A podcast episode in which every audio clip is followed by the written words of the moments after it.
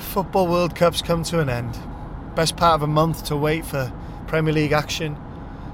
Best part of a month to wait for Welsh Premier League action on Sgorio. What have we got for you before then? Well, we have got August the 4th, Cardiff City's last friendly game before they return to action in the Premier League.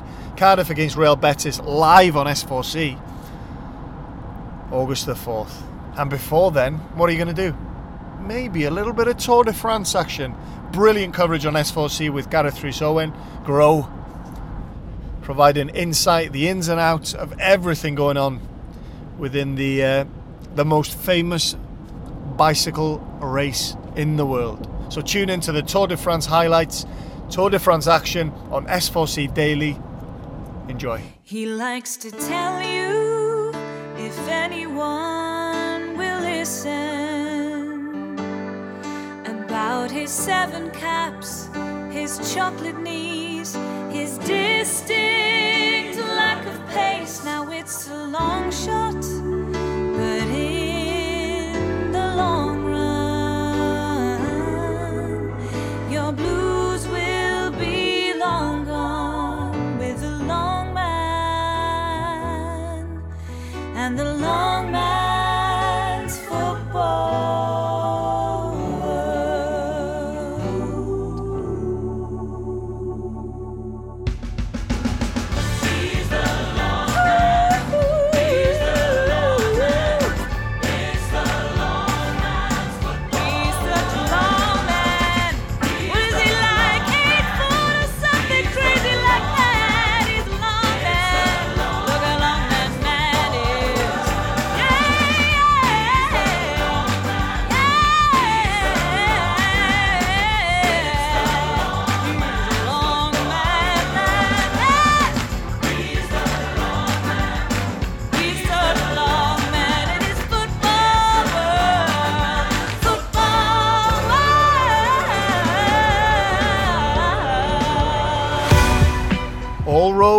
to Solihull. The long man is on his travels, heading over to meet a former teammate of mine, very established member of the Welsh national team for the last well, a good few years, and a man who very nearly had a really successful season with Aston Villa, um, where he now plays after having a good old stint at the Liberty Stadium with Swansea. He is, of course, Neil Taylor. Um, such a popular figure within Chris Coleman's Welsh setup, and now I'm sure Ryan Giggs is. So, looking forward to sitting down with Tails. Um, he's picked a hopefully a nice little venue, little coffee, bit of brunch. We'll see who pays the bill, uh, but it's certainly going to be good to catch up with uh, with a good friend of mine. So hopefully this is a good conversation. I'm sure we get into all of it: club football, international football, uh, the Euros, everything. Hopefully you enjoy this conversation with Neil Taylor. Neil Taylor, well, well, well. Here we go, mate. On the podcast. So scared. Are you honoured? I am honoured actually. Yeah, I've always I listen to loads of podcasts. I've always wanted to be on one, so I thought what better than probably UK's number one podcast. Mm, I like it, mate. I like you. Thank you for that. That's no problem. Here we are in Solihull. I've just driven through, mate. It's like Beverly Hills. Nice little area, isn't it? It is. Yeah, I've always wanted to live in Beverly Hills. We're just missing the sign up on the hill, really. But um, yeah, it's a lovely area to be fair. Enjoyed living it. You live you live nearby, just happy, content in your life. Yeah, I think so. Happy and content as you can be when you're not living in Wales, I think. But um, yeah, it's the first time. Obviously, I've not lived in Wales for a long time, so to be away from countryside and the sea at the same time is a little bit difficult. So still getting used to it. But yeah, the kids are settled and all that in school, so it's, it's been all right. And with Aston Villa, missed out playoff final, so could have been back in the dreamland, the Premier League. Didn't quite happen. Obviously, you're going to have a little bit of an extended break before going back in, but obviously gutted. And uh, you know, as a club, Aston Villa should be in the Premier League, but didn't quite happen for you boys. Yeah, I think um, obviously most of us when we came here, like the idea, obviously everybody can see that Villa recruited quite heavily um, and, and properly pushed the boat out to get us to where we wanted to be. And I think, um, unfortunately, you know, we got to the final. And you think this is it, everything that the club's worked towards in the past 18 months is going to happen, and then it sort of gets shattered in one game. And I think this that's how cruel the playoffs is. I've gone up by winning it, and I've now been part of a squad that's lost in the final as well. So I think it's it's a really tough one to take, but in football you've got to get over it. And they've thro- it seems like they've thrown all their eggs in one basket, just wanting to get back up in that one season. And you don't know, you, you don't quite know what's going to happen now in terms of loads of players leaving, who's going to come back in, whether Villa will have the opportunity to get back up again. Yeah, definitely. I think um, we're already going to lose about, I think probably ten that came on loan, um, or people that are out of contract. That what you had? Yeah, loads we of had, loans. we had a lot. We had we had Snoddy, Lewis Grabban, Josh Onomah, Axel. Um, obviously JT's finished. Gabriel Agbonlahor's finished. There's, so there's quite a few players now, at least ten, I think, that will be Sam Johnstone, the goalkeeper. Yeah.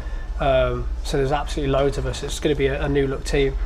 Um, but saying that, I know for sure there's about three or four young lads who are really good um, and probably would have got their chances last season had we not had such a heavy squad full of pretty experienced players. So I think um, they'll be ones that'll have to step up this season. And then obviously there's still another good crop of boys there, but we still don't know, you know, with who could get sold and what sort of position the club's in. How are you physically, mate? There's a lot of noise here now, isn't there? Hey, what sort of spot have you chosen here? I just thought, Embarrassing, mate. I just thought next Bin door lorries window would be going right. This is a disaster. It's my house. Um, Uh, what was I, gonna, I was going to say, physically, how are you, mate? Because you've had a you've had a traumatic couple of weeks, haven't you? Hey, you've been under the knife. I, have, I was under the knife last Monday. Um, Talk me through it. it's a difficult one to talk through, really. I think I um, Get in, mate. we've This, got, this got- is, we've this got is what podcasts kids. are all, all about. got, I've got four kids, you see. Yeah. Um, so it's clear that contraception in this world doesn't work.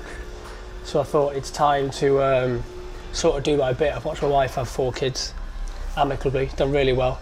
Um, but four's definitely enough. I mean, I've just bought a van um, at the age of 29. I got a van with sliding doors at the age of 29. Um, you can't so- fit the four kids in any other car. can't fit them in. Well, I can, but if then they got a double buggy and all that, it's carnage, mate. So I think I just said that's it. Before a lorry, I'm going to get a van. So, So you've had the sniff. so I've had yeah. So I went under the knife. Um, I had to do it privately because obviously uh, there's one nearby to me. So I went privately because on the NHS you've got to wait ages, and in that time I could easily produce triplets. So I thought I've got to get it done soon. So I got it done um, in June, obviously when I'm off. Um, it was all right, mate. They make it as comfortable as possible for you. Oh, good for them. But what I didn't realise was there'd be five people in the room while Yeah. it's happening. So you're not. It's not a. It's not you and the surgeon.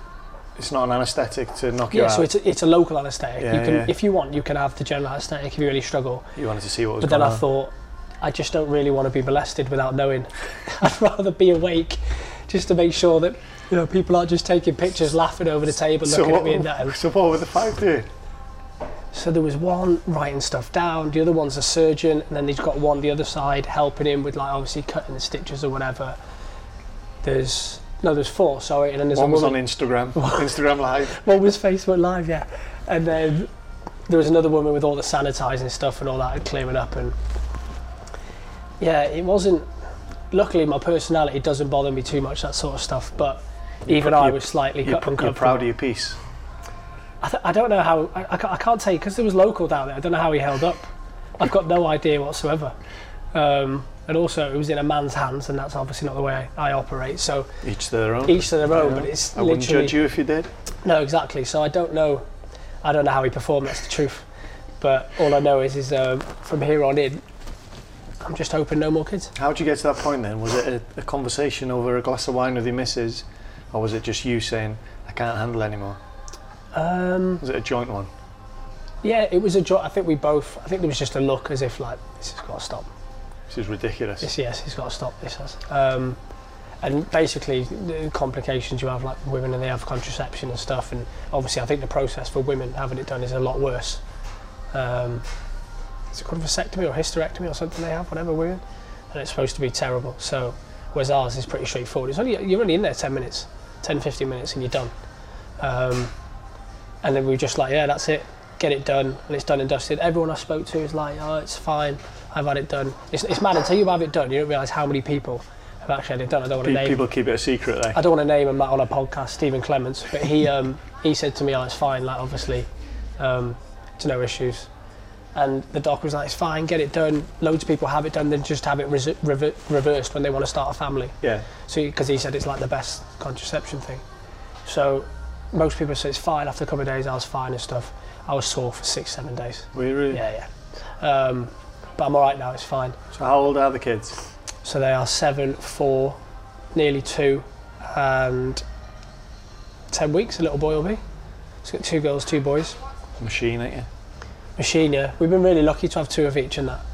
Um, So how would you go about it? Like, you know, being a footballer, being a myself with, with a couple of kids, with four, your missus, it's, it's a hard one, isn't it? yeah, it's really hard.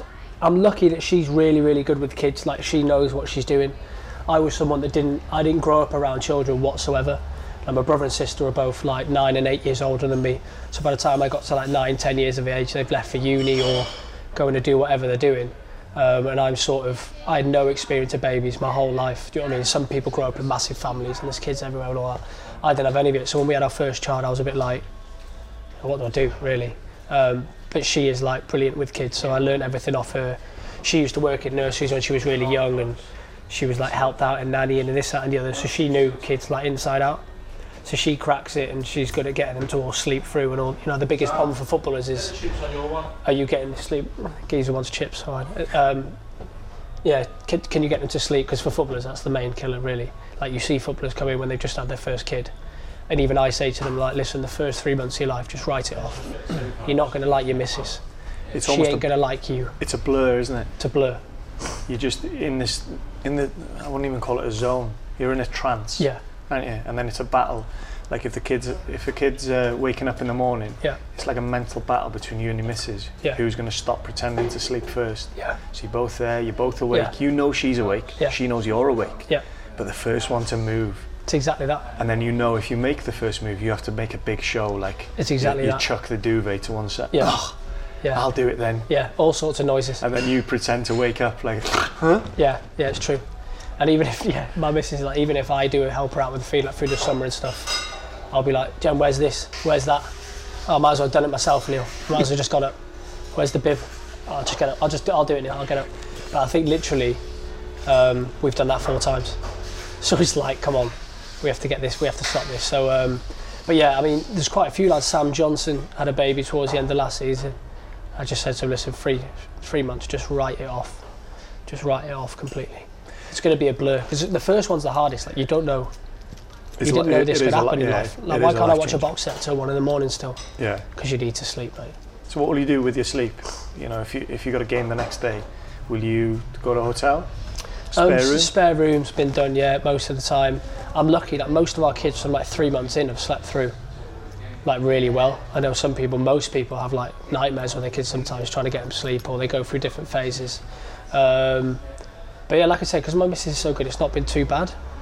Um, yeah, so I'm alright. As long as I get a block of sleep, I'm not too bad. And then sort of maybe nap in the afternoons after training. Just work around it, mate. Playing for a club like Aston Villa, Tails, uh, you know, you grow up wanting to be a footballer, you live that dream, you play for Swansea, Premier League. There's something different about Aston Villa, isn't it? Even though it's not in the Premier League, in terms of the size of the club, just going to Villa Park, if you like, it's a different ball game, isn't it? Yeah. Do you feel that it was a tick that you wanted to to fill that box to play for a club of this of this stature? Yeah, I think it was. I think, I'll be honest with you. I got to that sort of. I got to the summer after the Euros, and I sort of looked at it, and then we're going back to Swansea, and I've been honest about it before with Guidolin. I didn't think it quite worked with me and him. Um, and the way the club was going at Swansea, it hurt a lot of us because of the style of play that had gone completely from the club, and that was our identity really. And we've seen a lot of change, and then Laudrup and Monks and Guidolin and Bob Bradley, and there's a lot of coming in ins and out, and it just didn't feel like the same club anymore. Um, which is, I, can, I can guarantee you the fans think the same thing. Um, but it's just the natural process of football. I think it happens to every single team. Nothing lasts forever. Nothing lasts forever. I, I look at Bournemouth now and I think what you've got with Eddie Howe is such a so great. Please hang on to it as long as you can because anything can happen. Um, so I got to after that summer and we were on such a high that summer. It was ridiculous. The the love for football after that summer and what we'd done and what we'd done with the whole of the country and how it felt. And I was going back to Swansea and I just had that feeling I'd never had in football, which is a bit like deflated. And I was thinking, you know, I hope we do good things this season. Uh, at the time, I didn't think we knew Guidolin. I think Brendan Rodgers was linked with coming back. Yeah. And we were all like, this could be brilliant. Didn't happen in the end, obviously. He took the Celtic job, which is a massive job. And it just sort of got to the point where I thought, I need another challenge. Um, like you said about ticking boxes, like I've played in the Premier League, I've played at all the different stadiums. Even like my mum and dad have got snobby now. They didn't, didn't even come to the playoff final because they were like, well, we've done Wembley. Yeah. That's fine. Like you've, you've played everywhere, played against the best players. Thought I need to challenge myself something different. Even if something abroad came up, I'd have been like, I wouldn't mind that. Um, and so in the end, Villa came up in January, and luckily, just by coincidence, a month earlier than when I moved to Villa, we trained at Villa Villa's training ground with Swansea before we played against. Um, I think before we travelled up to the northwest, so it might have been Sunderland or something like that at the time. Um, we had a game in the Midlands, West Brom, and then we went up there, so we trained there. Um, and I was speaking to Brian Eastick at the time, who's a coach there, and he was with Steve Round, who I didn't, you know, I'd, I'd never met him in my life, so I didn't realise. But we had a conversation for a while, and it weren't until a couple of weeks later, my agent rang me and said, "Oh, Steve, really like to chat with you and stuff, and it's a possibility if you're coming to Villa, they'd want to do it." So I just, I'd been at the training ground and thought, "Wow, this is."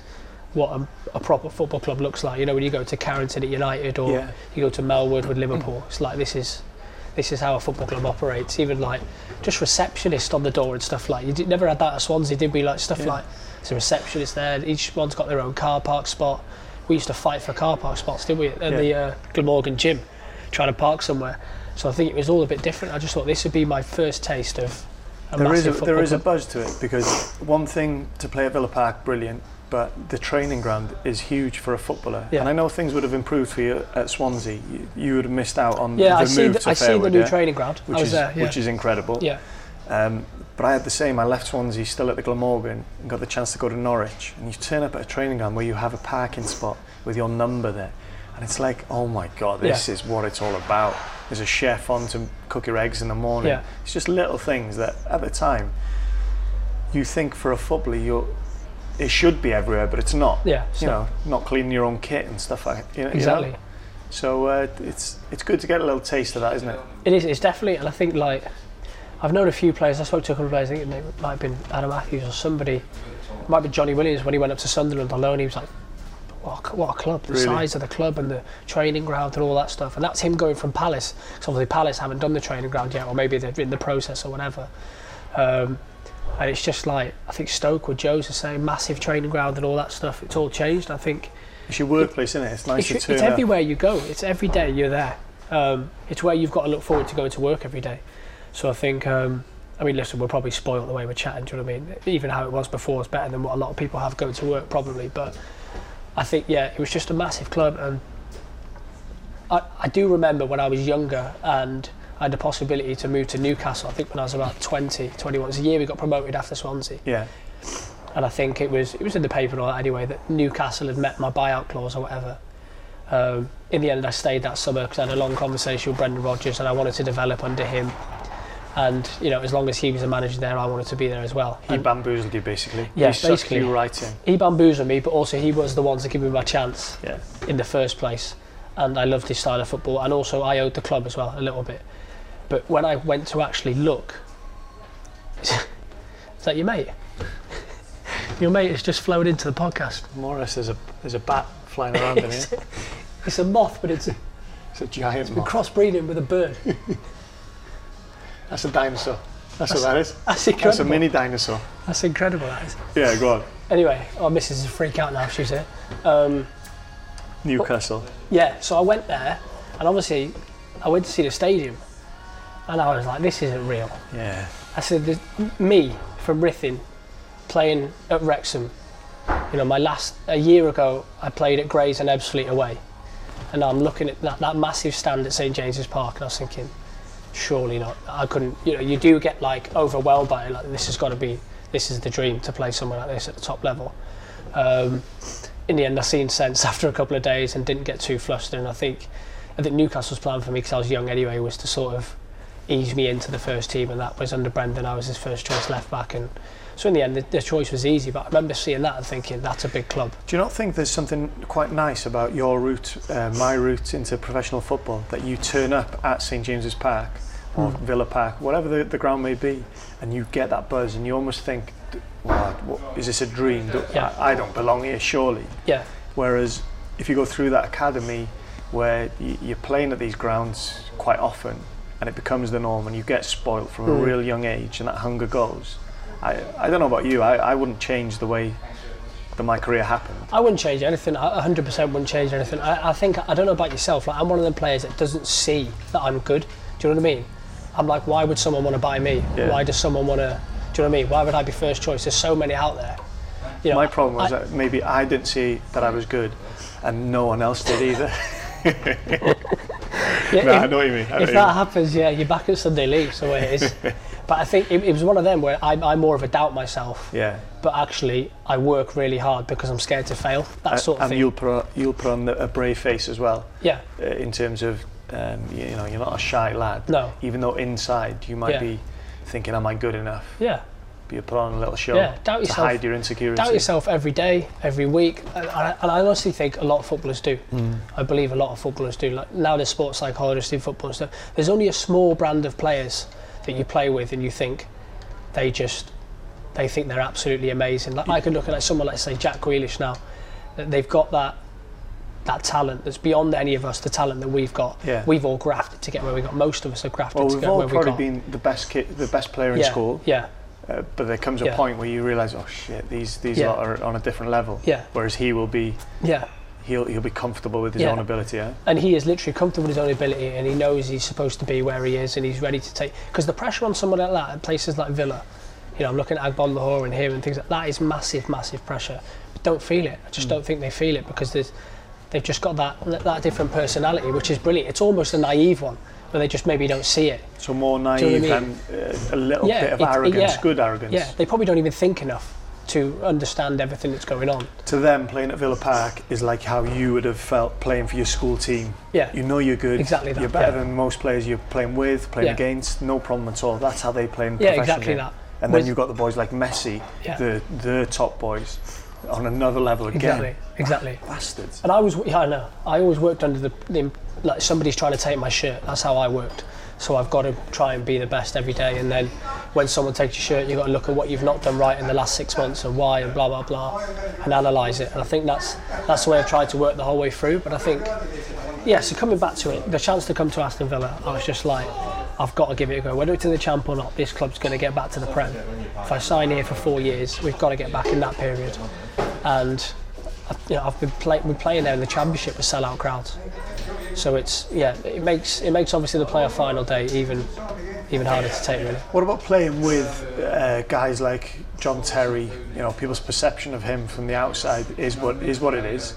Um, what's it like for you as a, as a defender? You would have grown up seeing him captain in Chelsea. Do you have the, those first couple of days where you look at someone like him and think, "Oh my God, I'm playing with John Terry" towards the end of his career, or it, does it just become that norm? I think it's I've never been like that. Um, oh my god, I'm playing with so and so. Like since being inside, it's like I always say to like my family, like, I was a massive Liverpool fan as a kid.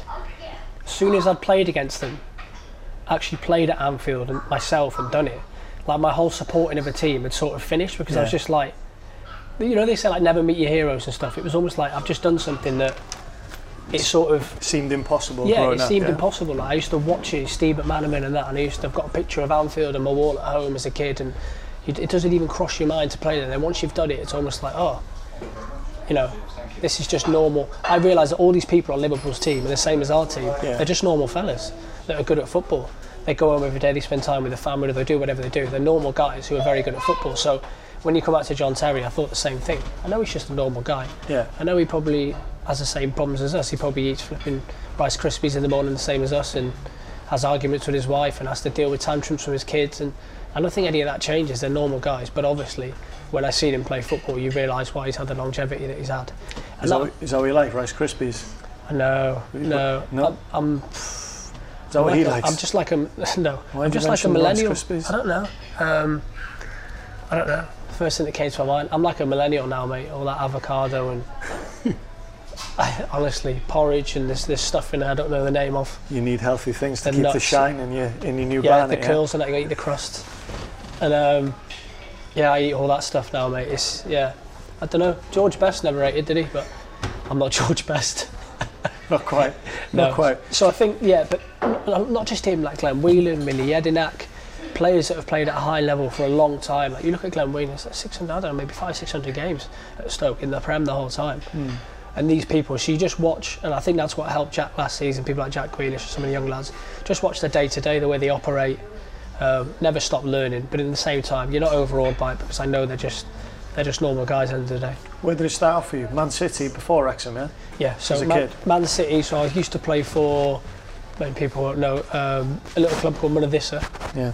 Um, which is near Buckley, uh, which is near Mold, and I started playing there. And I went to there because I remember we used to play Saturday mornings. I used to play in my wellies. I had frog wellies. I played Saturday morning with my school teacher on the AstroTurf, and a couple of the parents would say, "Listen, Neil could play for Ruthin, like locally. This is only when I'm sort of six years old, but if he wants to actually get places where scouts go, then they always have like these tournaments on at Broughton Aerospace, the British Aerospace Yeah. there.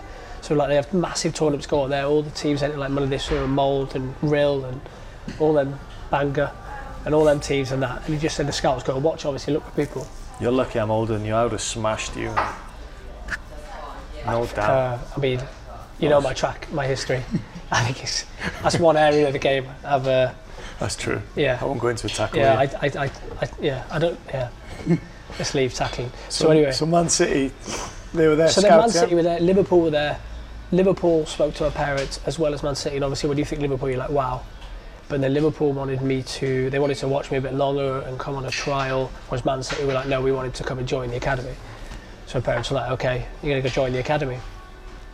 Which then meant, you know, from Ruthin to Manchester, it's a good hour and 25, hour and 30 minutes, um, which I'm not sure is actually legal. Um, I think Yeah. the max you're supposed to travel at that age is like 45 minutes. But if you put 45 minutes down on the sheet and say you do it in 45 minutes, then you do it in 45 minutes. So there's not much that people can do, I think. But so I travelled that three times a week, training from the age of seven, um, up to Manchester, up to Man City. Sometimes, obviously, we'd have two nights of training a week, so Monday and Wednesday. So I'd have to get home from school. Literally, all my stuff would be in the car. Jump in the car. I do an hour and a half up there. Get to there half five. Train at six o'clock for an hour and a half, and then do the whole journey back in bed for like ten o'clock. McDonald's on the way home?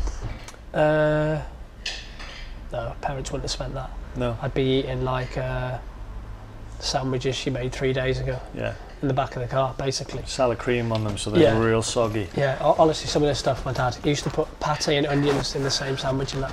Honestly, What's he thinking? it's another story that mate. Uh, yeah, so I'd done that for years and years, basically, up until about the age of 15. Um, as I got into like 11 to age of 15 as well, I got into my cricket and became half decent at cricket as well. I was playing for North East Wales, had trials for Wales, like an opening batsman. And so I used to juggle the two then. So I used to go and play Sunday mornings for City, and then I'd have to go all the way from Manchester down to Colwyn Bay, where they had nets on a Sunday afternoon, and do nets every other weekend. So I could have like listen like Middlesbrough away for City, Yeah. Go and do that as a kid, get back to Manchester, shoot all the way down the A55, go to that cricket training, get back Sunday evening, knackered, school again Monday morning. I didn't know you play cricket, mate. You're playing to your stereotype. You know, Yes, Indian. yes. Who- who's Indian? My mum's Indian, parents? yeah. Your mum's Indian. But my dad's actually the cricketer from Kent. Oh, really? Yeah, So you could have you could have played football. You're eligible to play for India, aren't you? yeah, You're yeah. an- you, you are an Indian legend. Do you win Sports Personality of the Year then? Do you know what? You did, didn't you? you um, don't even play for their national country. yeah, I did win it, and it was between me and no one else. What about the It was, cricketers? it, it was literally they, they can't have been in the running. no. So it was it was. Uh, They can't have been. it's like a British Asian award, mate. It's not as big as you Okay, think. okay. Um, yeah, it's one of them. So I did win that one year, and there's another good one actually, a really good one. Go on. I was in the top hundred most powerful Asians in the UK. Most really. Most powerful. That's a beautiful Guess what thing. number? Um, top. What were you? Top fifty. Top 100. Yeah. It, I don't think you were top twenty. Coming in Really? 98. 98. Because for you to say I was in the top 100, if you if you were lower, you would have said I was in the top I know. 90. So obviously there's 98, like um, snuck in. Amir Khan. Even Amir Khan only made like 17th. And Hmm. it's like there's loads of like businessmen and that that are like billionaires sitting in London you don't know about. But For a country with so many people in, not many sportsmen come out of India unless they play cricket, mate. Of Indian descent. it doesn't happen, mate. Name a sport I mean, that Indian people are good at Nothing. other than cricket? Listen, honestly, like we, I've had this debate many a time. I've had it loads, even since doing them British awards. You know, there's a massive thing on why Indians don't get over here, and because there's a billion people there, Yeah, and you're telling me there's not one or two. It's got to be. to- there's got to be. But the problem is, it's the whole system. I know Liverpool have an academy out there now. Chelsea have an academy. Okay, They're trying, just to see. but even from now, and I'm saying it from being obviously now that I'm in Birmingham, there's a massive Asian community anyway, as everyone knows. Um, and my kids go to a school with a lot of them, and a lot of parents are doctors and lawyers. Yeah, And education, mate, is the number one fundamental for them sort of families because also their background, they know poverty, they know what life can be like, and they know that education's the number one. So I don't think even Indian parents, I was lucky, my mum's not a strict Indian mother, and then I have my dad who's like your normal Cockney fella, right. who's a bit like, you know, make sure he does his sports and his education. Where Yeah, I've, yeah. I've seen loads of kids, especially of Asian, where they're basically like, no, you ain't going footy training. There's a tutor coming over this Yeah, evening, and you're doing your maths, your English, your science, and because you're going to be a doctor, you're not going to be a footballer. Let's be realistic. Yeah, I, So- I did a podcast with someone the other day. Can't remember who was saying India got to the, the World Cup 1950. They pulled out because they weren't allowed to play barefoot. What do you think of that? Yeah, incredible, isn't it? It's incredible. So I went over there a couple of years ago to do some charity stuff, and it was a thing that where the, where the police runs alongside the football. So the police say if the, if the kids, you know, they don't mess about, they go to school, they turn up, they do their education, and the police put on like a football camp for them every week. Yeah, So something for them to do. Um, listen, even when I went there as a kid, I went there a couple of times as a kid with my parents, and it's just cricket mad, mate. It's Really? all cricket, cricket. everywhere. But then I went back this time and like there's people playing rugby and I was like, what's a rugby? I went to like an orphanage and there's like rugby balls out and stuff and they're playing rugby and so I think other sports are coming in. Um, So what were you, Tails? Spin bowler? no, I was a Batsman? batsman, batsman, yeah. Literally just like Mike Atherton, mate. You couldn't get me out, but I wasn't literally gonna. I Just wouldn't make real yeah. boring. Yeah, I wouldn't make the IPL now. So you play. If I was at auction, I'd go for minus 100 quid. So what you're saying is you play cricket the way you play football. Yeah, It's real steady and boring. yeah. Yeah. It's exactly that. There's nothing. Yeah, there's nothing. There's nothing flamboyant about me, really. You're trying with that hair, aren't you? Yeah, I think the barn, it's, it's what I know about midlife crisis. I mean, I own a van. There's nothing flamboyant happening, is there? Let's be honest. Uh, maybe you're going for that surfer dude look in the van, window open. You do change as you get older, don't you? Have Definitely. you been the same? Definitely. Well, I went. Where did I go? Where did I first have it? Was it Norwich? I had, a, I had a roof box, right? So I had the Volvo, and um, How old are you then? 20, 26 maybe. Honestly, and did I get it when I was leaving. Norwich? Because I was going to Inverness, and I've, you must have made the journey where you try and fill your car up with everything, Yeah. and realise there's not enough here. No. There's not enough space, No. especially when the kids are in, and you've got to fill the back seat as well. What So- was in the roof box? So I got a roof box. It would have been M&S. I just put whatever up there. I look at it and just think there's not that much space in there. And the more people took the piss out of me, the more I, I thought, I'm not taking this down. yeah, now." that's me. That yeah, Because I probably could have took it down after a month or so because Yeah. the journeys had been done. I got all my stuff up there. yeah, The more I was getting the people taking the piss, Yeah. I thought, this is staying now. yeah. So Can't give it was in. on for about three years. Yeah, No problem. yeah. But you do, you do You're losing petrol for fun. Doesn't matter. just Doesn't matter. spite. I stayed strong. But you, you, you do change as you get older. You, you care less about Care, what, what yeah. other people think. Care and- completely less. Yeah. you know. So, did it come to a point where you had to pick cricket or football? Yeah, so it got to that point about sort of 15, 16. And I, well, listen, I got released from Man City then at 15. Basically got told, you know, you're a bit too small. The, the usual story that people have got when they're Yeah. young. You're not big enough. The other lads have moved on. I mean, I was in an age group with Daniel Sturridge, um, Adam Clayton that now plays at Middlesbrough. Um, there's, there's, there's about five or six, seven lads that have actually made it to play in the league as well, which is unusual for an age group. Ched Evans, older? Evans, same age. Same. Um, so there's there's Clayton McDonald who was at Crewe and stuff. There's quite a lot of them um, who have gone on to make decent careers. Curtis Obeng who came to Swansea with me was another one. Did he go at the same time as you? Yeah. No, no, no, he come A after little me. bit later. Um, they wanted you to have him to have the same impact as you, but it didn't. It didn't quite work out for it, did it? He- uh, yeah, they, they they asked me as well, like, you know, how is he decent and that. And I went, yeah, yeah, decent player. Didn't work out for him at Swansea, so that was my fault. Cost the club money there. Uh-huh. But I think, um, yeah, so I got released at 15, and I'll be honest, at that time then I just thought, am I allowed to swear on the podcast or not? You say what you want, mate. So I just thought, fuck football. I said I couldn't. Uh, I completely sort of fell out of love with it. I just thought, and I felt so bad because my parents had done eight years of that driving for it to come to nothing really. So I just thought in the end I was Don't playing pretend you felt bad when you were 15. No, I swear, I swear I did. I swear you? I did. Yeah. So I used to t- hear them talking about the mileage in the car. And The to change the car. sandwiches she's made you. Yeah, everything like that. And, and, and being a parent now, Yeah. it feels even worse knowing the commitment now. I was thinking if I had to now, like um, my daughter's seven, Marley's four, he's not bad at football. If in two years' time I got told someone's got to drive Marley three times a week, Yeah. me and the missus would be like, who the hell's going to be able to do that? Do you know what I mean? So I think it's a massive commitment and I felt bad. And, I, and, and then back in the days then, like cricket was the summer and football was the winter and now football goes all year round, doesn't it?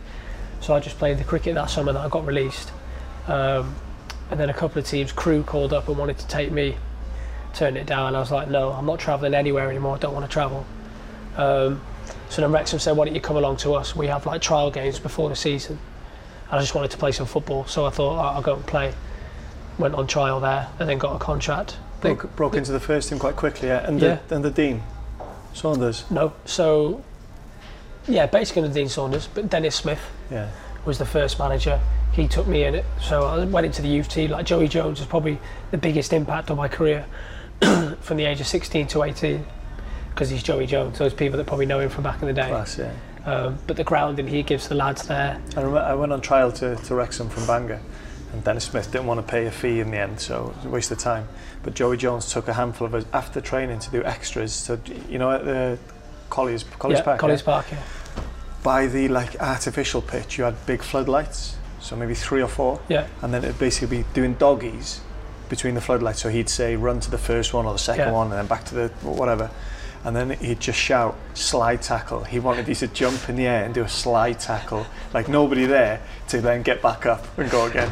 He was honestly he was brilliant. I loved him, and I think um, I actually I, I never watched him play, but I had like a, an image in my head of how he played, and fans Yeah. used to love him for tackling and heading and all Yeah, that. wiry strength. And I, Yeah. yeah, and I just used to. Um, I think I almost modelled my career off him in terms of like all the details he give you. You know, give the winger your first tackle, that sort of stuff. Get stuck in early doors, all that silly stuff that yeah, you learn as a kid. But yeah, we used to slide tackle around mannequins. So we put a ball behind the mannequin, and you'd have to run up, slide, and hook your leg round as if you were slide tackling. And then you get up and someone would throw you a header. And it was brilliant. Honestly, it was brilliant stuff. Like the, the grounding he gave us, the amount of weights we used to do. really. Every day we'd eat pasta bake. That was it. Nothing else. Um, that artificial pitch you're talking about with the floodlights, we built that. The youth team lads. Really? We, I I remember, honestly, I remember the PFA rep actually turning up one day who's supposed to check on our well-being and that everything's all right. And we were wheelbarrowing slabs and taking turf from where they dug out for the artificial to the very other end of Colliers Park So what's with your wheelbarrows. what's your opinion on that then? You know, the youth team players are so well looked after now. Was it wrong that you had to do that? No, it was completely right. And we've had this discussion. We had um, this season. We had a guy come in. I'm trying to remember his name. Who wrote the book Legacy? Yeah. The All Blacks. I don't know if you read it. I read it a few years back, even before he come in. He did a talk on it and about how the All Blacks and how they leave the shirt. So even after they finish a game, they fold their shirt up, put it back on the side, sweat and dirty. They clean the change rooms, all that stuff. And then me and me and JT actually went to speak to him afterwards. And we were saying, but how do you do that these days? Like, I can't tell the young lads because the PFA can turn up and they can tell me I can't tell him to do that. We can't make the young lads do anything anymore. All So- it takes is one player from the youth team. So say they have to clean change rooms or they have to shift concrete, uh, bags of Yeah. cement and stuff. All it takes is one of that group to complain, Yeah. and then it's over. You can't do I, I it. seen it happen at Swansea. It was unfortunate. There was a, a coach called Tony Pennock, who I think got moved on because there were some altercations with players. It weren't altercations. It was nothing I wouldn't have heard different as a kid. Yeah. I think he told one lad, you know, you're too overweight for your position that you're playing. You need to lose some weight. All right, he might have told him in a different way. That's the football industry. Well, Pens is a nice guy. Pens, Pens is not a screamer terrific, anyway. terrific lad, um, and he'd done really well for some of them players. And I think a couple of them coaches had to move on. I can't remember the exact details, but I remember me and about four or five other first team players going into that change room and basically grilling them lads and saying, if we hear any of you, because some of them it was their parents that called up the PFA. These are lads that are 20 years of age. Yeah. And I remember thinking, it just wouldn't have happened. It wouldn't have happened back in our days whatsoever. Yeah. None of these had to clean our boots. They didn't have to do anything. They were almost on the same hours as us a day, maybe done a couple of hours extra. I used to rely on getting out of that training ground by five o'clock to get the college bus home, Otherwise, I was fucked. Like I'd be it'd be four buses to get home. I'd ring the old man. He'd be like, "No, not picking you up. Yeah. You know that bus goes from Mold at like quarter past seven. I mean, what's the point of me even going home? I'm back. I'm back up six in the morning, like to go back to training again. But it builds up a little bit of inner, inner strength, but a resilience. It builds up everything, absolutely everything. And I'll never forget. There was one time at Swansea as well when I, I bought a, my first Range Rover car, and I remember maybe I had a couple of not not so great games. And Brendan Rodgers put his arm on me in training once. He said, "Listen, you've been doing great. You're young. You're going to have a couple of games where you maybe don't play as great or whatever because you're a young lad."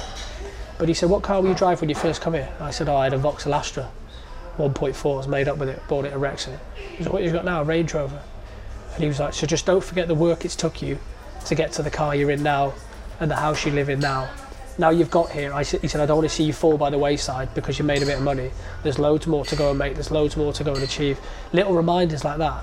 It's tough, like though, isn't it? You need as footballers. I Now I see lads in, in them cars at 18, yeah. and I'm like, what can I tell him? What can I tell him? He's probably earning more than I ever dreamed of at that age. I think there's a saying. I think it was Marvin Hagler who, said something along the lines of, um, you know, after ha- after he'd made it, how much harder it is to go for that 5 a.m. run when he's been sleeping in silk pajamas. It's true. You know, It's true. Your It's a hun- mentality it's a changes, hundred. doesn't it? It's hundred percent true, and that's one of the reasons I wanted to sort of push myself when I had that moment at Swansea. Where I was like, I'm getting too comfortable. Do you know what I mean? Like, to us footballers, then money doesn't become an issue. Um, you can look after your family, your holidays are nice, all this stuff you strive for. A bit like what I said about when I played in Liverpool and I didn't celebrate them anymore, didn't follow them anymore. You sort of get to that point where you've done everything and you have to find a way of keep challenging yourself. Whereas I think some of them lads think at 17, 18 that they've done it. You know, and I've seen it at Swansea. Some of them they'd be out in Swansea every Saturday night. Everyone knows them as the lads that play for Swansea. The women love them. All the families are great. I remember as a kid, you'll know it as a kid, like, oh, he's the kid that plays for Man City. Yeah. So when you've got school games, people trying to kick you and do all that stuff. There's high expectation, even from a young age, to do well. And the thing, the thing where I think we're failing them is, is loads of them aren't going to make it in football, and we're failing them for how their life's going to be after that. there's also a difference. I mean, players have always been released. Yeah. You know, through since football became professional, players get released at different times, different stages. It's just now, it's pros and cons because they'll get released. Maybe they'll, maybe clubs will cling on to them a little bit longer because they have to fulfil their squad quota for the under 23s. Yeah. Whereas they're getting kept on until the 23. They should They have don't been know released that. They don't. They, 19. think they think they're doing well. And also, financially for these boys now, they're getting released with a big wedge behind them. Whereas that youth team player that got released 10, 15, 20 years ago, Yeah. he's got nothing behind him. No, You know, but it gives them a false sense of everything. importance. Mm. Having that tracksuit, having that unbelievable car, they just don't have to fight for anything. No. You know, and that's and that's why I think we're failing them. I'm trying to explain that most of these won't make it, so we're supposed to prepare them, and the coach's job is to prepare them for when they fail. how do you change? I, I, I don't know how. I honestly don't know how you change it. Do you do you say right? These players can earn this money, but they can only take out a percentage of it until they're 22. Someone else will pay them, won't they? Yeah, That's the problem. you know, If you do a policy at your club, then the other club will go brilliant. everyone has to do it. Yeah, there'll be there'll be back payments, there'll be brown envelopes, there'll be ways of there'll be ways around it. Benefits in kind, give your parents a house, buy your parents a car, or something. There'll be a way around everything Yeah. in terms of paying you. But I just think, yeah, I just think we're failing them, and that's why we said like we'd never do. I wouldn't change my career for anything to start at the bottom to get where I am now. Um, for anything. That's what I say to people. But also, if I went back in time and was offered a professional club at 14, I probably would have took it as well. yeah, of course. You know, Yeah, it's not their fault. it's just the way it's worked out is It's not their fault at all. But then we're failing them by not giving them. You look at all them. I look at them United players that made it, and I look at like even like I look at Chesney now, right? James Chester, the way he's disciplined, the way he goes about his life every day. He looks like one of them lads. That were, what was his name? Warren Joyce was it? The coach they had there brought them all through. There's you, loads of you them. went to Wigan then, yeah. You know, Robbie Brady, Paul McShane, they're all friends. They're all players that came through the same youth team with this guy that the Nicky Butts, Paul Scholes, and all them did. And the way they are as people in life and as footballers Respectful. is a credit, is respectful. Everything like that is a credit compared to what some of them now have become, I think. Because what you're talking about, the drive that you have from having to drop down levels and not having everything put on a plate for you from the off, helps you in your career, but it will help you after as well. Yeah, You- Do you know, do you know what I mean? When the yeah. day comes to retire, Yeah. you've kind of lived. You know what it's like to not have everything straight away. yeah. Um, so But it's yeah, that look- pressure as well. Oh, some of these lads, it's like he's the kid at Man United. You know, oh, he lives down the road from me. Oh, that's so and so's mum. He's the mum of the kid at Man United. You know, you have that status, and then suddenly these boys are like gone.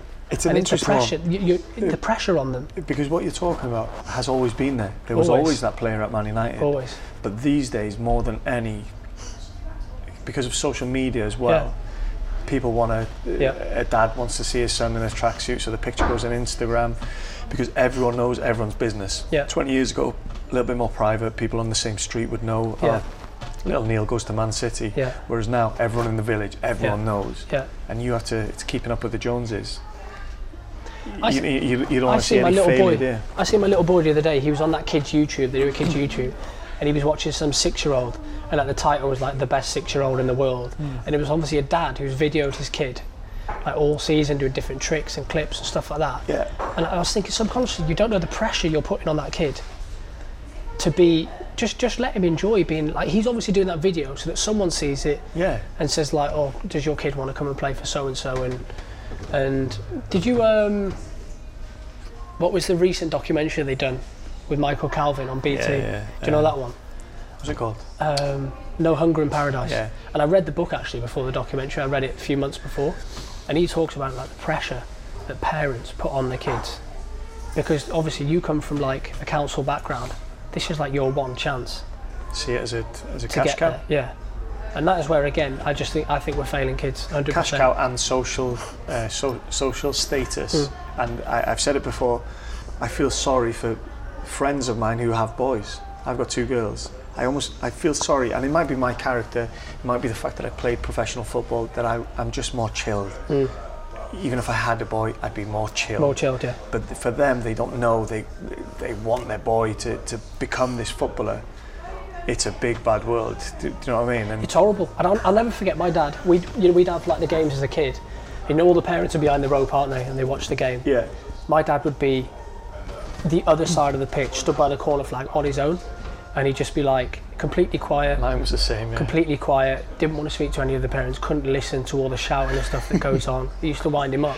But also, he's never somebody, he, he's never someone that complimented me after games or anything. He's never, Unless you asked for it. Yeah, He, he never, I never got a compliment off my dad. If my dad said, you've done all right today, I'd be like, I played well. Do you know what I mean? Yeah. Whereas I bet there's parents out there, fantastic today, you working in that, and they've given, and, and, I'm, and Or- I understand you need to be positive. Or the opposite. Yeah, or the where opposite. They're grilling them too too yeah, much. or they're grilling them too much, and it's like, just let them have the process. Let the coach do his job that he's paid to do and trained to do, and if they're meant to make it, they'll make it. If you've got the right personality, you'll make it. But you're the same. You'll know the same. I could tell you hundreds of players I've played with that are better than me that didn't make it. Yeah, completely agree. And it's because and it's either because of their upbringing or their mentality or whatever in life. Because that time in life's crucial as well, isn't it? Like 16 to 18, you start drinking, you can drive, girls, all that sort of thing. Well, obviously, you were Not about for you. 13 when Not girls started. Not for you, She was six foot eight. No girls for you. all right, that's why I started with drinking and driving, not at the same time. and then, uh, yes, it's, it's different, and, and some people just don't want it. They can't handle the pressure Yeah. of like a, a, a coach has a go at you. And some people want that sob story. Yeah. They, they might not know it, but How many times have you heard I was decent, I had an injury? I, I've got no time for it, Ah. right? If anyone listens to this and you try and come up to me and give me this, uh, how you had trials at Spurs, but your knee went, Yeah. I've got no time for it. Maybe it happened, but it's got to the point Yeah. where you hear it so often. Yeah. You hear an excuse why it didn't happen. Yeah. Uh, Generally, if you are good enough and you have all the attributes, you will make it. Yeah. You know? Yeah. Only the very unlucky will have a serious injury. Yeah. Generally, if I hear that shit, I'm Yeah. switching straight off, thinking, Exactly. whatever, mate. Hundred percent. And I look at JT now, and I look at how is someone like Glenn Whelan and Mile Jedinak. These are people, mate. If they lose a game in a five-a-side, JT, if he loses table tennis, anything, it hurts them, and that's just their personality. It's literally that personality that's got them to where they are now. They just can't take losing. It just hurts them. I had a trial with Chelsea from Bangor. Big jump, bit of a bit of a jump that would have been. Uh, Abramovich had just took over. So when you said when you walked in, they're like, "Where are you from?" When you went Bangor, they went, "Where?" well, it, was, it wasn't with the first team. It was with the uh, the Under 12s. under 12s. Yeah, I was I was 19. um, but I, I actually bowled up in my Ford Escort. Like the, the security guy stopped me the first day. He was like, "Who is this character?" Yeah. By the end of the week, the Ford Escort, the gate was going straight up. Knew who I was. He was stopping for all the Ferraris and Did to check who everyone was. sunroof? He knew. He knew about the Escort. Didn't even have a roof rack. Did it have the spoiler on the back of it? No. Right. But I, I remember seeing John Terry, uh, whatever his age would have been then, early 20s, after training. I remember being in the canteen looking looking down on him, pinging balls, left foot, right foot. Right footed player, isn't he? But that left foot ping, I don't think he's right footed. He's both now. isn't he? Yeah. Just that drive, and you can see that the practice, the practice. Um, you have to have something inside you, I think, Mm. to be able to keep going the way Mm. the way those boys have. But for you, for you, Tails, Wrexham, a little break, breakthrough with with them before going on to Swansea. How many how many games did you play for? For Wrexham, it was about 160, I think. I played Did there. you play that yeah, many, yeah? so I played about 150 games. Um, I remember Dean Saunders come in and he made me captain in the first week. Right. And we had that conversation. I was only 19, I think, 20, captain. And I had to I had to take the warm-ups before games. Right. So I'd be out on I'd be out for home and away games and I'd have to take the warm-up with players that are 32 years old played for Man United years ago and I'm 19. Looking back, that's a good So. I was it? like, my worry wasn't the game. It's can I get this team through a warm up? Do you know what I mean? I'm like, right, roll your shoulders, jogging across the side of the box. Like, now we'll do a passing drill or something. Like, I had to take that at 19 with players that have played at like the highest level and now dropping down in their career. I was like, what is going on? Anyway, and I was playing centre mid. I was playing centre mid at the time, so I'd done well. For my record is 100%. I had three. I think I had three, four games, and then I went uh, for a change. I went into a tackle with a massive Bury centre half Yeah. got injured, and then the captaincy went to Ashley Westwood, who used to play for United. Yeah. Um, then you probably know him Centre from half, yeah. his centre half. It went to him, um, and I was out for a couple of weeks, and then he kept the he kept the armband. And I said to Dino, in fairness, he should keep it. Hmm. Like the whole worry I was having about a warm up instead Yeah, of the game yeah. was too much for me. Like I don't know why one of you coaches can't take the warm ups. But like again, yeah, the experience for myself. All the coaches were stuck in the corner with Dean telling them stories about him, Yeah. how, how to score goals. and that. Exactly, mate. With the with the gold Rolex on, I think, um, yeah. So I think that was another like learning curve for me, and then playing in the conference. Because my first full year as a 17 year old under Brian Little, who's who brought me through the first time, Yeah. um, who I now see at Villa every day, which is a coincidence. Um, we got relegated, so that was my first experience of football. A full first first year was a young young team at Wrexham, and we get relegated out of the league. Um, I'd had a decent season. I don't know how you count when you get relegated. Um, and yeah, so then I was with Dino for a year and a half, two years, and then one summer I just said, "Listen, Dino, I've got to leave." Did, did you have trouble going to Swansea? Did, did, am, am I right in saying Wrexham wanted too much money for you and did you have to do something Yes, to try and push for it? No, my contract was up basically. Yeah. So I, me and a lad called Andy Fleming said to Dino in January time, I was like, listen, come the end of the season, I don't want a new deal. Um, I basically, I want to, want to try something new. I want to live away from home. That's just my personality. I think I want to go and try new things, which is why, like I said, now I've never be, afraid of playing abroad or anything. And um, and so he, he he was a little bit raging. and He left me and Flemo out the squads all together for a couple of months. Yeah. She was like, well, if you don't want to be part of the team and that. And I was like, well, that isn't what it is. It's just I want a new challenge. Anyway, So that was Dean. so that was under. Dino, yeah. And it, Yeah. it didn't end badly. It wasn't like I just basically said I want to go and try something new. It's a bit of a hypocrite, isn't he? He jumped ship, double shot. Anytime. it was quite funny actually because he, um, him and Brian Carey were in the office Yeah. and he called me and he said, "Come on, look at this." And it was like it was the the players' wages. And he's gone. So what is it you want? You want more money? Yeah. And I was going, I- it's honestly not about money. Like I've said this before, it's not about money.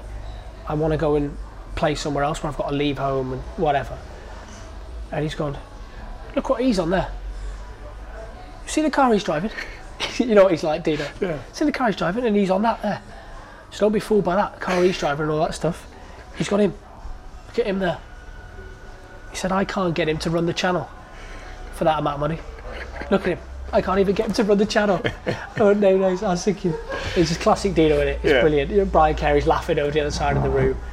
And them two together were a decent pair. Like, I enjoyed him to be fair. And when I look back now, you know, obviously Dino's a really funny guy. Yeah. Um, I mean, we used to have five sides on a Friday, like, and he'd, he'd like offer a car to the winner. Yeah. yeah.